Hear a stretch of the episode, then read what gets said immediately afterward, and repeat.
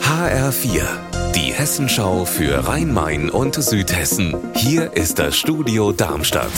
Mit Raphael Stübeck, guten Tag. Rauschgiftfahnder haben in Mühltal im Landkreis Darmstadt-Dieburg gestern Abend zwei mutmaßliche Drogendealer festgenommen. Laut Staatsanwaltschaft wurde dafür ein Scheingeschäft fingiert. Die beiden 28 und 38 Jahre alten Männer bei der Rauschgiftübergabe dann festgenommen und 10 Kilogramm Haschisch und 1 Kilogramm Kokain beschlagnahmt.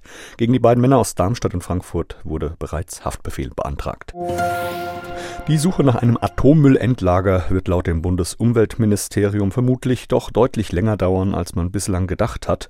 Das hätte auch Auswirkungen auf das Atommüllzwischenlager in Biblis im Kreis Bergstraße. Deshalb hat sich dort jetzt auch eine Arbeitsgruppe gegründet. HR-Reporterin Anna Vogel, was ist deren Ziel? Die Arbeitsgruppe will eine stärkere Diskussion darüber, wie sicher es denn ist, die Castor-Behälter in Biblis vermutlich Jahrzehnte länger als bisher geplant im Zwischenlager stehen zu lassen.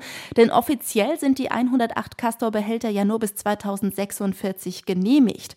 Mehr Transparenz darüber findet auch die Betreibergesellschaft vom Zwischenlager gut und will jetzt zusammen mit der neu gegründeten Arbeitsgruppe im Frühjahr eine Infoveranstaltung organisieren.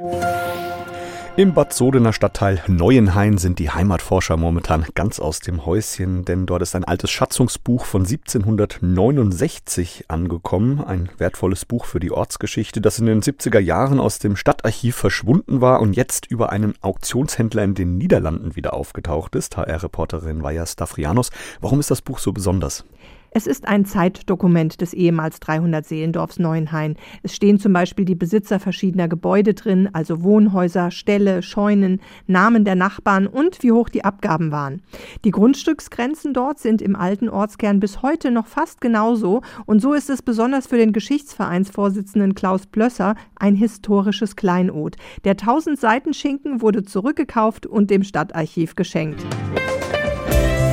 Unser Wetter in Rhein-Main und Südhessen. 5 Grad meldet aktuell Schafheim im Landkreis Darmstadt-Dieburg und 3 Grad Gelnhausen im Main-Kinzig-Kreis. Dabei lockert die Bewölkung am Nachmittag vielerorts auf und es bleibt trocken.